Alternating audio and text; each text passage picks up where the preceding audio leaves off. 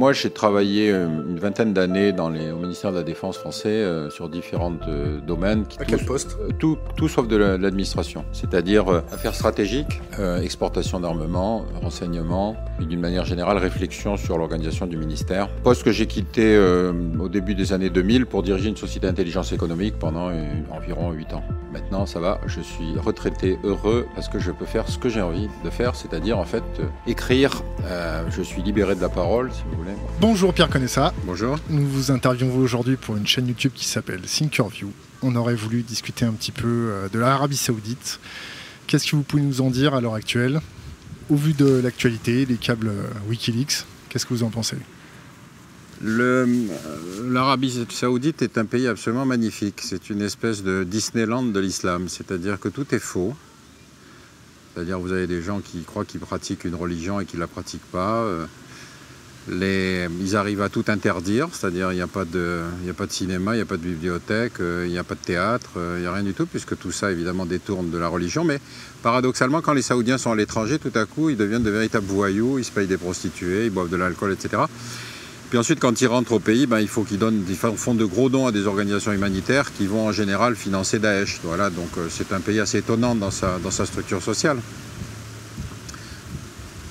Après, Wikileaks, les câbles euh, Wikileaks bah, C'est-à-dire que les, câbles de Wikileaks n'ont fait que révéler une chose qu'on qu subodorait, enfin dont on pensait qu'effectivement elle était, elle était assez systématique, mais on n'en avait pas de, preuves bien évidentes. C'est-à-dire que l'Arabie saoudite est un pays qui est, un, pays magique, puisque finalement le niveau de vie par tête doit être probablement le plus élevé de la planète, mais essentiellement parce que c'est un énorme producteur de pétrole. Et donc, euh, qu'il y ait une diplomatie du carnet de chèques pour acheter des élites dans un certain nombre de pays n'est pas en soi très étonnant. Cela dit, on peut effectivement faire du carnet de chèques direct ou on peut faire euh, des intérêts communs, si vous voulez, genre euh, la famille Bush avec la famille Ben Laden, par exemple. Donc, encore une fois, c'est Wikileaks a révélé des choses qu'on subodorait, mais en apportant des preuves précises, au Maroc, au Liban, etc. Est-ce que vous pouvez développer un petit peu la position avec Ben Laden, la famille Ben Laden et la famille Bush? Non, la famille Ben Laden n'est pas en soi un sujet euh, d'intérêt parce que d'abord c'est une énorme famille. Donc qu'il y ait dedans des gens qui soient proches de Mohamed euh, le terroriste ou qu'il y ait des gens qui, qui s'appellent aussi Mohamed Ben Laden et qui n'ont rien à voir avec lui, c'est une réalité. Il y a un avocat d'ailleurs euh, francophone hein, qui porte exactement le même nom et qui en fait est un avocat d'affaires parfaitement respectable. Donc la famille Ben Laden, ce n'est pas une totalité, c'est une entité hétérogène.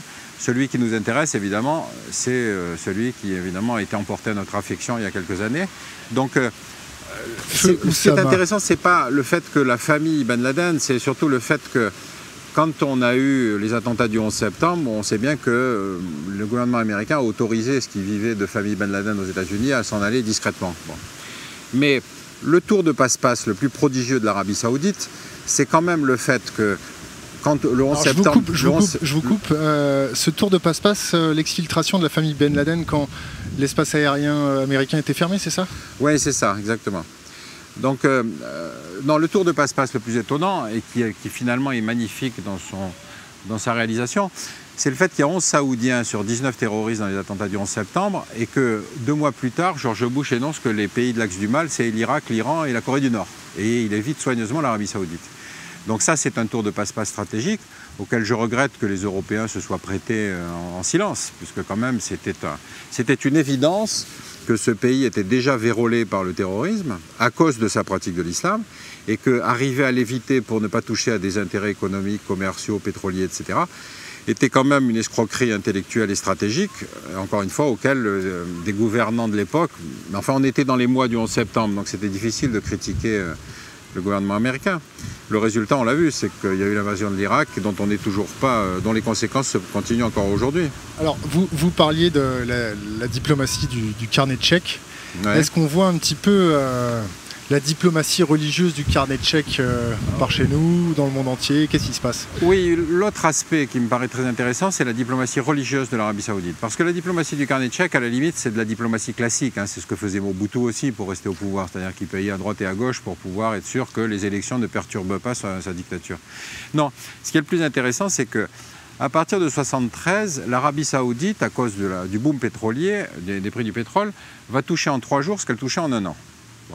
Et se trouve donc à la tête d'une masse financière gigantesque. Et pour bien comprendre le régime saoudien, il faut savoir que c'est un régime politico-religieux, hein. c'est-à-dire que c'est l'alliance des Wahhabites, enfin les disciples d'Abdel Wahhab et de la famille Ibn Saoud qui vont faire ce régime saoudien. Et donc, à la tête de cette fortune immense qui, qui explose à partir de 1973, se développe une diplomatie religieuse qui, dans le cadre de l'islam, va essentiellement consister à développer la pratique saoudienne de l'islam. C'est-à-dire cette, cette, pardon? La plus rigoriste. Oui, la plus rigoriste, c'est-à-dire celle qui coupe les mains des voleurs, qui décapite, qui opprime les femmes et qui interdit les autres religions. Donc, euh, je veux dire, ces critères-là, il faut les retenir parce qu'on va les retrouver ailleurs. Et donc, et par hasard, et par extraordinaire aussi, quand les, disciples d'Abdel Wahhab arrivent et prennent la Mecque en même temps qu'Ibn Ils, détruisent le cimetière dans lequel sont enterrés les compagnons du prophète. C'est pour dire que c'est des rigoristes au sens où il n'y a que l'adoration de Dieu. Même les compagnons du prophète, leurs tombes ne sont même pas euh, sont considérées comme impies parce que ça pourrait développer un culte des saints. Donc dans ce grand humanisme qui est la pratique saoudienne de l'islam, donc, va essayer de va diffuser, va être diffusé un peu partout sur la planète avec des moyens financiers gigantesques. C'est-à-dire que on crée des madrasas, donc des écoles coraniques, on distribue des bourses, on distribue des bouquins, euh, on, distribue des bourses pour des étudiants qui veulent venir en Arabie Saoudite apprendre le Coran. Euh, on donne évidemment très largement la version, la traduction saoudienne du Coran, ce qui n'est pas tout à fait la même que d'autres traductions. Et donc, autour de ces foyers dans des pays, cette stratégie est planétaire. C'est ça qui est très étonnant. C'est-à-dire que ça vient évidemment ici. On a eu pas mal d'imams saoudiens qui nous ont été fournis en même temps que la construction de mosquées. Et donc, par contre, ce qu'on n'a pas eu raison de regarder, c'est ce qui se passait ailleurs, en Afrique subsaharienne, où on a vu par exemple au Mali euh, qu'il y avait des salafistes euh, on, a été surpris qu'il y en ait, on en a vu en RCA, on en voit au Niger, au Nigeria, etc., etc. Et donc cette stratégie était planétaire, mais on ne l'a pas surveillée parce que notre réseau diplomatique n'a pas vocation à surveiller les évolutions des cultes euh, musulmans dans les pays où il est installé. Que, faisait la DGSE Mais la DGSE ne s'occupait pas de ça, c'est-à-dire qu'on était, à partir de 79, la donne stratégique est complètement euh, transformée et surtout l'Arabie saoudite devient un allié essentiel pour deux raisons. D'abord parce que début 79, il y a la révolution iranienne. La révolution iranienne, c'est une révolution démocratique, ça personne ne doute si vous voulez. Ensuite, on pense qu'on veut du régime, mais en tout cas, les gens étaient dans la rue. Et les Saoudiens sont tétanisés à l'idée qu'il puisse y avoir un régime politique chiite, non arabe, qui s'installe à leur porte et qui puisse prétendre prendre le, leadership sur la communauté musulmane. Donc ça, c'est un choc euh, terrible, mais ils ont une opportunité formidable qui est fait qu'à fin 79, même année, les soviétiques envahissent l'Afghanistan. Et donc, à ce moment-là, ils vont prendre la tête du djihad, c'est à ce moment-là que ressort le terme, pour aller combattre les mécréants, c'est-à-dire les soviétiques, hein, qui pour eux sont dans la même catégorie que les occidentaux. Hein. simplement, effectivement, il y en a qui sont les bons, il y en a qui sont les méchants, mais tous sont, des mécréants. Et donc, il va y avoir le soutien aux Afghans euh, résistants à l'Union soviétique. Et une grande participation de beaucoup de Saoudiens d'ailleurs à cette guerre. On pense qu'à peu près 70% des combattants étrangers euh, à l'époque viennent d'Arabie Saoudite. Alors se passe à ce moment-là un processus, là aussi qu'on n'a pas vu arriver, c'est que parmi les conditions mises par le prince Tourki, le chef des services de renseignement par lequel transitait l'aide pour les, les Afghans, euh, il va imposer au régime du maréchal Zia, qui est un régime islamiste, mais amateur si vous voulez par rapport aux Saoudiens, il va lui imposer l'ouverture de madrasa, donc d'école coranique version wahhabite. Et puis avec tout ce qui va avec, les bourses, les, bouquins, les bibliothèques, les machins, etc. Et le produit final qu'on va voir sortir, c'est les talibans. Taliban, étymologiquement, c'est les étudiants en religion. C'est-à-dire ces gens qui vont tout à coup raser tout ce qu'ils trouvent sur leur passage, qui vont déjà mettre en œuvre ce qu'on retrouve aujourd'hui à Daesh ou ce qui est régulièrement pratiqué en Arabie Saoudite, c'est-à-dire la lapidation des femmes, la décapitation, etc. pour les homosexuels, ils ont fait preuve d'inventivité puisqu'ils estimaient que les homosexuels, il fallait les écraser, il fallait qu'un bulldozer écrase un mur sur eux. Donc ils étaient quand même assez novateurs, les talibans, dans la, répression. Donc simultanément, autre épisode aussi, en Algérie, vous avez dix années de guerre civile où vous avez des salafistes, les, groupes islamiques armés, les GIA, puis ensuite le GSPC, le groupe salafiste pour la prédication et le combat, qui vont massacrer d'autres musulmans, en Algérie. Ça a fait quand même plus de 100 000, à 150 000 morts, on ne sait pas très bien. Mais encore une fois, tout ça, ce sont des conséquences indirectes de ce djihad qui au départ était tourné contre les mécréants et puis qui progressivement va se tourner contre les régimes arabes mécréants, c'est-à-dire les régimes de mauvais musulmans. Mauvais, mauvais musulmans parce que peut-être euh, à la botte des pays occidentaux ou instrumentalisés par les pays occidentaux Ou jugés comme instrumentalisés par les pays occidentaux? C'est un mélange de plusieurs choses. C'est-à-dire que les salafistes considèrent d'abord que le principe constitutionnel, hein, qu'il soit dictatorial ou qu'il soit démocratique, de toute façon, prétendrait comment dire, rendre supérieure la loi des hommes par rapport à la loi de Dieu. Donc il n'y a pas besoin de constitution dans un régime salafiste. Du moment qu'on applique la charia et qu'on suit le Coran, qu'on va chercher toutes les questions dans le Coran, euh, à ce moment-là, il n'y a même pas besoin de savoir si le régime est mécréant ou pas, puisque le régime ne doit pas exister. Et donc, qu'ils soient alliés des Occidentaux, qu'ils ne le soient pas, c'est-à-dire, ils vont se battre contre le père Assad, par exemple, avec une insurrection, les frères musulmans en particulier, mais qui va être réprimée dans le sang par le père Assad dans la ville de Hama. Mais ils vont se battre de la même façon contre le régime algérien qui se prétend euh, successeur de la guerre d'indépendance, etc. Donc, encore une fois, ce n'est pas la base alliance occidentale ou pas, c'est la contestation de leur légitimité comme gouvernant. Et donc, encore une fois, tout doit être dicté par le, Coran. Par exemple, l'épisode rigolo, euh, quand il y a eu l'affaire Clinton-Monica Lewinsky, par exemple, hein, qu'il s'était fait faire une fellation par une stagiaire, il y a eu un débat sur Al Jazeera, qui est une radio qatari, hein, qui est une télé qatari, sur le thème est-ce que la fellation est halal ou pas?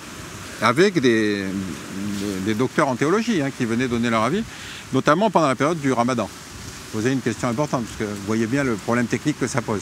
Et donc, il y a eu, c'est ce genre de choses, c'est-à-dire l'idée qu'on a dans une lecture littérale du Coran réponse à tout. Même peut-être sur Internet, ils vont trouver demain des, réponses aussi. Donc encore une fois, c'est cette pratique-là, c'est-à-dire la plus obscurantiste. Et cette diplomatie religieuse, en 35 ans, c'est à peu près 1500 mosquées qui sont ouvertes avec des fonds saoudiens. 1500 mosquées, ça commence à faire pas mal. 1500 mosquées en France Non, non, sur l'ensemble de l'action de la planète, parce que cette action est quand même un peu partout euh, sur, le, sur la planète, encore une fois. Beaucoup en Afrique, euh, en Asie, beaucoup. Euh, aussi pas mal en, pas mal en Russie à partir de 91. Il y a aujourd'hui des islamistes au Tatarstan, il y en a évidemment au Caucase, etc. etc. Donc c'est cette vision planétaire qu'on a eu beaucoup de mal à, à, surveiller, puisque finalement, chacun de ces postes n'avait pas à se demander ce que faisait l'Arabie saoudite. Il aurait fallu une impulsion politique en disant mais qu'est-ce que fait l'Arabie saoudite dans ces différents endroits? Et là, on entre dans un débat qui est beaucoup plus général, c'est-à-dire comment les Occidentaux se sont-ils comportés vis-à-vis de ce régime? Alors, par exemple, Richard Baer, le patron de la, un des patrons du renseignement américain, racontait que pendant longtemps, il était interdit de faire du renseignement sur l'Arabie Saoudite. Interdit. C'est interdit sur l'Arabie Saoudite, mais en France, euh, on peut. Ah oui, oui, oui, bien sûr, bien sûr. Non, mais encore une fois, le veto était venu pour des raisons politiques pas pour des raisons stratégiques. C'est-à-dire qu'ils avaient peur qu'un incident diplomatique, un type se fasse prendre, et pas à partir de ce moment-là, toute sanction commerciale, tout ce qu'on peut imaginer. Mais je veux dire, la lâcheté stratégique que ça représente est assez gigantesque. Je ne sais pas ce qu'il en était pour les Français, mais enfin, en tout cas, pour les Américains, on a eu confirmation que c'était interdit. Vous parlez de, lâcheté. Euh, à l'heure actuelle, est-ce que vous pensez que la position du gouvernement français vis-à-vis de l'Arabie saoudite est une position de lâche? Bah, C'est-à-dire que le, on se trouve dans cette situation étonnante où on est en train de faire la guerre à Daesh pour des raisons euh, euh, qui sont assez évidentes. Hein. Euh, on a décapité des types, on coupe les mains des voleurs, on opprime les femmes, on interdit les autres religions. Donc si vous, il vous manque une case, il faut la remplir, parce que vous, en fait vous parlez de l'Arabie Saoudite, vous parlez de Daesh, l'Arabie Saoudite c'est pareil. Et donc on en arrive à se battre contre Daesh d'une manière qui d'ailleurs dans sa motivation est assez scandaleuse. Quand vous avez des sites de jeunes islamistes en France et qui vous disent 1200 morts à Gaza, on fait rien, 4 occidentaux égorgés, on envoie l'armée, on peut comprendre qu'ils soient scandalisés par une diplomatie de double standard comme ça. Bref, on se retrouve à se battre à côté des Américains contre Daesh, régime pour lequel on peut ne pas avoir aucune sympathie. Hein. Mais pour défendre celui qui y a donné naissance, c'est-à-dire l'Arabie saoudite, ça fait un peu comme dans le roman de Marie Shelley, c'est-à-dire que le docteur Frankenstein voudrait bien qu'on le débarrasse de son monstre, son monstre, mais dans le, roman, il disparaît en même temps que lui, tandis que nous, on voudrait que le monstre euh, soit disparaisse, mais pas le géniteur. Donc c'est un côté, un côté un peu cocasse. Un exemple, si vous voulez. Quand on regarde la structure des forces qui bombardent Daesh aujourd'hui, les Saoudiens ont deux fois moins d'avions que les Français. Et par contre, ils en ont deux fois plus que euh, pour se battre au Yémen contre les chiites. Euh, ils ont autant d'avions que les Danois et les Hollandais additionnés. Bon, on a quand même un peu l'impression que ça ressemble à une croisade quand on est du côté des sunnites. Et donc, on a fait la bêtise qu'il fallait, provocation terroriste, réaction. Et évidemment, maintenant, on est dans un système où... Qu'est-ce que vous pensez des déclarations de Manuel Valls concernant euh, cette guerre de civilisation? Oh, je pense que c'est une déclaration de l'émoi, c'est-à-dire qu'il a voulu euh, marquer par un propos, euh, à mon avis exagéré, en tout cas qui ne traduit pas la réalité, qu'il y avait quelque chose qui interpellait, si vous voulez, nos sociétés. Si, Je rappelle en face, si en face c'est perçu comme une croisade. Ah ben c'est perçu par eux comme une croisade de toute façon, donc c'est ça qui est important. Parce que la, difficulté du sujet, c'est que quand euh, des Occidentaux disent croisade, ça a une connotation positive, alors que pour les musulmans, ça a une connotation très négative, puisque c'est l'action impérialiste par nature. Et quand nous, on parle de djihad, par nature, c'est une intention agressive, alors que pour les musulmans, ça peut être une espèce de discipline personnelle pour s'améliorer. Et donc les termes ont, un double sens. Et ce qui fait que même si on ne parle pas de croisade, c'est pris comme une croisade par eux. Et même si eux ne parlent pas de djihad, on va le prendre pour le djihad, même quand ça ne l'est pas. Donc euh, la déclaration de Manuel Valls, elle s'est faite dans les mois, évidemment, d'une décapitation. Euh, Mais si on y réfléchit bien, il y a eu quand même une cinquantaine de morts dans une mosquée chiite au Koweït. Il y a eu 37 morts en Tunisie sur une plage et il y a eu un homme décapité en France. L'ordre des ennemis pour Daesh, c'est pas celui de la France, c'est les chiites d'abord, parce que ce sont les musulmans dissidents, etc. Ce sont les catégories des mauvais musulmans. C'est le troisième attentat sur une mosquée chiite dans la région, deux en Arabie Saoudite, le troisième au Koweït. Imaginez une minute qu'on mette une bombe dans une mosquée ici. Vous voyez le scandale que ça provoquerait. Ça ne choque même pas la communauté musulmane ici, c'est-à-dire qu'il y a une espèce d'empathie, si vous voulez, vis-à-vis -vis de ce qui se passe là-bas, comme si les chiites étaient des gens méprisables qu'il fallait massacrer. Deuxième caractéristique, le tourisme. Donc en Tunisie, c'est-à-dire contre le régime démocratique arabe, on revient dans la logique qu'on évoquait tout à l'heure. Et troisième épisode seulement, celui de euh, ce type en, Isère, euh, qui va tenter de faire exploser un site Céveso, mais avec beaucoup de bricolage. Donc le, le du, de l'acteur solitaire, si vous voulez, c'est à la fois le risque il est très difficile de, contre lequel il est très difficile de se prémunir, puisque ça peut être n'importe où, n'importe quand, mais L'avantage de, cet inconvénient, c'est que le type ne peut pas monter un système trop compliqué. C'est-à-dire qu'il ne peut pas imaginer de faire un attentat organisé parce que tous les systèmes de surveillance démontent un, réseau. Donc il y a la fragilité de l'avantage, si vous voulez. Vous avez parlé d'un agenda, d'un calendrier de, prise de position par, par Daesh. Israël, euh, dans le calendrier, ça se trouve euh, entre les pays arabes, euh, la France, dans la stratégie de Daesh Non, ce n'est pas Israël, c'est les Juifs. C'est les juifs, c'est un terme générique. Hein. Euh, c'est-à-dire, euh, pour eux, c'est la théorie du complot, les juifs sont partout. Alors par exemple, ce qui est très cocasse, si vous voulez, c'est que quand vous regardez un des principaux ressorts de la mobilisation, de la conversion que les salafistes arrivent à exercer sur Internet, c'est la thématique et la méthodologie des sectes de l'apocalypse, c'est-à-dire la fin du monde est pour bientôt. Et donc, si vous devenez un bon croyant pendant le court laps de temps qui vous reste à vivre, à ce moment-là, vous avez des chances d'échapper à l'enfer, etc. Thématique qu'on avait chez les témoins de Jéhovah, qu'on avait chez Jim Jones, qu'on avait chez d'autres. Mais eux, c'est l'annonce de l'Apocalypse, appuyée sur la réalité historique, puisque la guerre en Syrie, c'était, selon eux, ce qu'avait annoncé le prophète. Donc, on se retrouve dans un système où comment dire, dans cette pureté exigée pour atteindre l'apocalypse dans les meilleures conditions, il y a l'élimination de tous ceux qui vont vous entraver. C'est-à-dire, c'est une théorie générale du complot dans lequel il y a les mauvais musulmans qui peuvent commencer par la famille. Ensuite, il y a effectivement tous ceux qui, par nature, sont comment dire, des traîtres à l'islam. Il faut penser que, par exemple, euh, Khaled Kelkal, vous savez, qui était le type qui, était, a été buté dans la région lyonnaise, il était à l'origine des attentats de Saint-Michel, de, de, Luxembourg en 94, 93 ou 94, 93. Il avait été interviewé par un sociologue allemand un an avant, quand il était un jeune type de des Minguettes. Et il disait le schisme a été inventé par les juifs pour diviser l'islam. C'est-à-dire qu'il arrivait à rendre les juifs même responsables du schisme. Et donc, cette accusation générique contre les juifs, c'est tout juif est par nature mauvais. D'où l'attitude de Mera avec les enfants de l'école Zaratora, c'est d'où l'attitude du super cacher, etc. Et donc, c'est pas Israël, parce qu'Israël, c'est trop difficile pour eux, c'est inaccessible. Donc, il faut prendre les juifs là où Au niveau de, la lecture de, la stratégie, est-ce que vous pensez que Daesh pratique la stratégie de l'anaconda, c'est-à-dire la stratégie de l'encerclement d'Israël, pour ensuite serrer ses anneaux? Non, je crois pas. D'abord parce qu'il n'est pas au contact d'Israël. Au contraire même, il est au contact de, de l'armée de Bagdad, de, l'armée de Assad. Il est au contraire, euh, comment dire, enfermé dans une guerre, encore une fois, religieuse interne à l'islam. Les massacres, aujourd'hui, sont des massacres intra-musulmans. Quand on regarde les statistiques du terrorisme, par exemple, aujourd'hui, par exemple, les bases américaines, le terrorisme, aujourd'hui, tue dix fois plus de musulmans que de non-musulmans. Ça veut dire que, encore une fois, là où on pense qu'il y a un acte terroriste dont la logique politique est de s'opposer à nous, non. La logique politique de ce terrorisme-là, c'est d'exterminer les mauvais musulmans d'abord. et donc les soufis, donc les chiites, donc les mauvais musulmans, donc les malékites, et de détruire tous les signes de ces pratiques ignobles. Quand les salafistes arrivent au Mali, ils commencent par détruire les bibliothèques les bibliothèques malékites, comme l'avaient fait les talibans en, d'autres temps, comme l'a fait le GSPC en Algérie. Donc il y a une espèce de matrice idéologique, si vous voulez, qui est de même nature que celle de l'Arabie saoudite. C'est celle qu'elle a diffusée un peu dans tous ces, ces madrasas. Et encore une fois, l'ordre des ennemis n'est pas celui qu'on imagine. Donc la question politique, c'est faut-il intervenir dans une guerre de religion? Vous voyez ma question? C'est que quand on arrive dans une guerre de religion et qu'a fortiori on n'appartient pas à cette religion, qu'est-ce qu'on est? On est un croisé. Euh, on va revenir sur l'Arabie Saoudite euh, à notre époque. Euh, vos préconisations, si vous aviez les commandes. Ben, d'abord, il y a une préconisation essentielle, c'est qu'on ne peut pas se battre à la place des autres. C'est-à-dire, on est parti comme ça au moment des décapitations, mais sans aucune conditionnalité politique.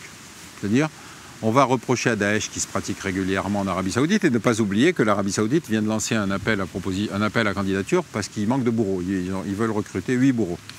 Donc, euh, c'est ce pays-là qu'on va essayer de défendre. Autre exemple, si vous voulez, d'actualité, il y a un jeune type euh, qui s'est permis sur son blog de dire que la police religieuse euh, avait des pouvoirs excessifs en Arabie saoudite. Il a été condamné à 10 ans de prison et 1000 coups de fouet. 1000 coups de fouet. Il s'appelle Raif Badawi. Je n'ai pas vu de pétition de BHL ou de qui que ce soit sur le sujet. Hein. Bon, peu importe. Le 1000 coups de fouet, le type, il fera jamais ses 10 ans de prison, il sera mort avant. Et je n'ai jamais entendu une quelconque critique contre le système saoudien d'un quelconque homme politique français. On va donner des leçons à la planète entière, on va expliquer que Poutine est un horrible dictateur et que, évidemment, Xi Jinping, le, chinois, lui aussi euh, fait des camps de concentration, etc. Mais jamais on a levé le moindre sourcil pour dire aux Saoudiens c'est pas bien. Or, quand on est dans une guerre et qu'on défend ce régime-là, on peut quand même poser quelques conditionnalités politiques. Est-ce que vous pensez qu'on ne critique pas l'Arabie Saoudite parce que l'Arabie Saoudite est la tête de pont américaine dans la région? Non, je crois pas. Je crois qu'il y, a, des logiques françaises et, américaines qui sont un peu différentes vis-à-vis de l'Arabie saoudite. La logique américaine, effectivement, est aujourd'hui quand même de se libérer le plus possible de la dépendance énergétique saoudienne, et s'ils y réussissent avec le, gaz de schiste, avec le pétrole de schiste. Les Français sont dans une dépendance commerciale très importante à l'égard de l'Arabie saoudite, et on fait taire toutes les critiques avec la perspective de 10 milliards de signatures de contrats. Moi, depuis que je travaille sur l'Arabie saoudite, il y a toujours 10 milliards en instance, donc le chiffre ne m'intéresse pas tellement. Ça se réalise rarement, les 10 milliards d'un coup. Mais enfin, je fais remarquer que dans les contrats en négociation, on vend deux centrales nucléaires EPR à l'Arabie saoudite et que visiblement, en Iran, dès qu'ils commencent à développer du nucléaire, même de technologie assez classique, on trouve ça très inquiétant. Dans un pays qui n'a aucun tissu industriel comme l'Arabie saoudite, qui n'a aucun, euh, comment dire, de sociologie de l'engineering de ce genre de sujet, je ne comprends pas la logique. Qui va entretenir ces centrales? Et surtout, qui va les surveiller? On leur a vendu un laboratoire P4 un laboratoire P4, c'est les, laboratoires extrêmement sécurisés dans lesquels en particulier on travaille contre les armes chimiques et bactériologiques. Je voudrais rencontrer le premier ingénieur saoudien qui va diriger ce laboratoire P4. Donc je ne sais pas, je ne comprends pas la logique française. On est engagé dans un système d'alliance où on concède à peu près tout ce que demandent les Saoudiens, même si on sait que sociologiquement, technologiquement, professionnellement, ils n'ont pas le début du cadre ou du premier personnel pour garder ce genre de trucs. Donc je ne sais pas. Je vous pose euh, trois, petites, trois petites questions pour terminer. Euh, la première, l'asile à Assange. Qu'est-ce que vous en pensez? Ah ben moi je trouve que c'est inadmissible la façon dont on l'a traité. Enfin, et a fortiori pour Snowden, c'est-à-dire penser qu'on a interdit à un président d'un État indépendant de survoler le territoire français parce qu'on supposait qu'il était peut-être dans son avion. Je veux dire qu'on a rarement été aussi hypocrite et aussi veule que dans cette décision-là. Et pour Assange, c'est suite, suite, au, cap de la, de la NSA suite au cap de la, de la NSA sur les écoutes euh, du président. Et puis pour, pour Assange, si vous voulez, il nous rend service en nous montrant que nous sommes écoutés, que le président est écouté, il l'avait montré à, à, Merkel pour ce qui concerne l'Allemagne, etc. Qu'on a perdu des marchés à cause de ces, de ces écoutes Oui, mais ça on le savait depuis longtemps. Simplement, il en a apporté la preuve. Euh, disons, c'est une voie extérieure. Quand vous perdez un marché et que vous dites évidemment les Américains ont fait ci, ont fait ça, on vous croit ou on ne vous croit pas. Là, personnalité tierce, c'est lui qui apporte la preuve que. Et donc, ça avait cet avantage-là. Mais encore une fois, on est dans une situation où euh, le type, au moins, on devrait lui accorder l'asile politique. C'est-à-dire, il est enfermé aujourd'hui dans l'ambassade d'Équateur, sans sortir, ça fait deux ans ou deux ans et demi qu'il est là-bas. Et encore une fois, même s'il doit être jugé en, Suède, il est évident que l'Europe doit voter une résolution pour qu'il ne soit pas extradé aux États-Unis. Qu'il soit accusé de quelque chose par les Suédois, je fais confiance à la justice suédoise, mais penser qu'il puisse ensuite être extradé aux États-Unis, Bon, remarquez, il n'est pas noir, donc il ne sera pas buté dans une rue, c'est déjà ça. Donc euh, il est blanc, donc il sera jugé, il sera condamné à la prison à perpétuité, puisque vous savez que l'avantage du système américain, c'est qu'on peut être condamné à 375 ans de prison. Donc même avec réduction de peine, en général, on n'en sort pas. Donc euh, c'est ce qui risque de lui passer. C'est C'est ce, à quoi a été condamné le jeune soldat qui avait approvisionné Snowden, si vous voulez, sur les Bradley, Bradley Manning. Bradley Manning. Maintenant, Chelsea euh, Manning. Sur le fond, l'Europe fait preuve d'une indignité inadmissible sur l'affaire de, de Assange. Deuxième euh, petite question, la parole diplomatique européenne et la parole diplomatique française il n'y a pas de parole diplomatique européenne. D'abord parce que. Non, parce que. Regardez, il y a eu deux scénarios dans, dans lesquels l'Europe s'est totalement divisée. La première, c'est l'invasion américaine en Irak. Une partie de l'Europe y va, l'autre partie y va pas. À l'honneur de la France, la position de Chirac disant non, on n'ira pas, c'est une guerre inadmissible, etc., etc. Mais vous avez quand même l'Espagne, l'Italie, l'Angleterre qui y vont. La suite, vous la connaissez, c'est les attentats en Madrid, les attentats en Angleterre. Donc, on devrait réfléchir sur le passé, c'est-à-dire qu'encore une fois, quand un pays s'engage dans une guerre à l'extérieur, il peut y avoir dans sa propre communauté musulmane des gens qui sont en désaccord et qui donc légitiment leur violence terroriste sur place par le fait qu'on tue des musulmans là-bas. Exemple qui n'a servi à rien, puisque de toute façon, nous, on s'est engagé dans la deuxième version de la guerre en Irak, c'est-à-dire celle contre Daesh, dans laquelle cette fois les Espagnols et les Italiens ne sont pas allés, vous avez remarqué. Mais pareil, on est dans un système où l'Europe s'est divisée. Et donc, il n'y a pas de parole européenne. Les Scandinaves ne considèrent pas que la sécurité se joue euh, en Irak. Vladimir Poutine. Et Vladimir Poutine, bah, écoutez, c'est un amateur, Poutine, à côté du roi d'Arabie Saoudite. Je veux dire, c'est vrai, on a raison de lui donner des leçons, mais sur le fond, si on devait faire un ordre, d'abord on commencerait par foutre George Bush devant la Cour pénale internationale. Ensuite, dans descendant, si vous voulez, dans l'ordre hiérarchique, effectivement, on pourrait euh, éventuellement prendre le roi d'Arabie Saoudite ou, d'autres. Donc on est dans ce système extraordinaire. Par exemple, j'ai vu là récemment sur une dépêche qu'il y a un des princes saoudiens qui va dédier sa fortune à faire des actions humanitaires, à améliorer la compréhension entre les peuples, etc. Je veux dire, vous allez discuter dialogue des cultures avec les Saoudiens, vous? Je ne crois pas même que le mot se traduise en arabe euh, saoudien. C'est-à-dire vous vous allez parler tolérance avec ces gens-là c'est pas possible. Donc les mecs ont de l'argent et ils sont prêts à raconter n'importe quoi en disant mais on va financer. Donc on est dans un système, c'est formidable, c'est un théâtre d'ombre. Ils nous disent un truc, on fait semblant d'y croire, on leur répond quelque chose auquel ils font semblant de croire.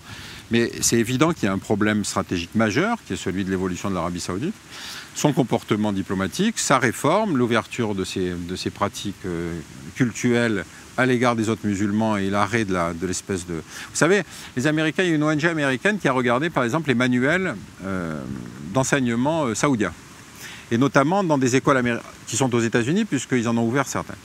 Et vous trouvez des phrases du genre un bon musulman ne doit avoir aucune relation avec un mécréant, non seulement il ne doit pas avoir de relation amicale, mais en plus il doit le détester. Je vous la fais bref. Quoi. Les Anglais ont eu le même constat.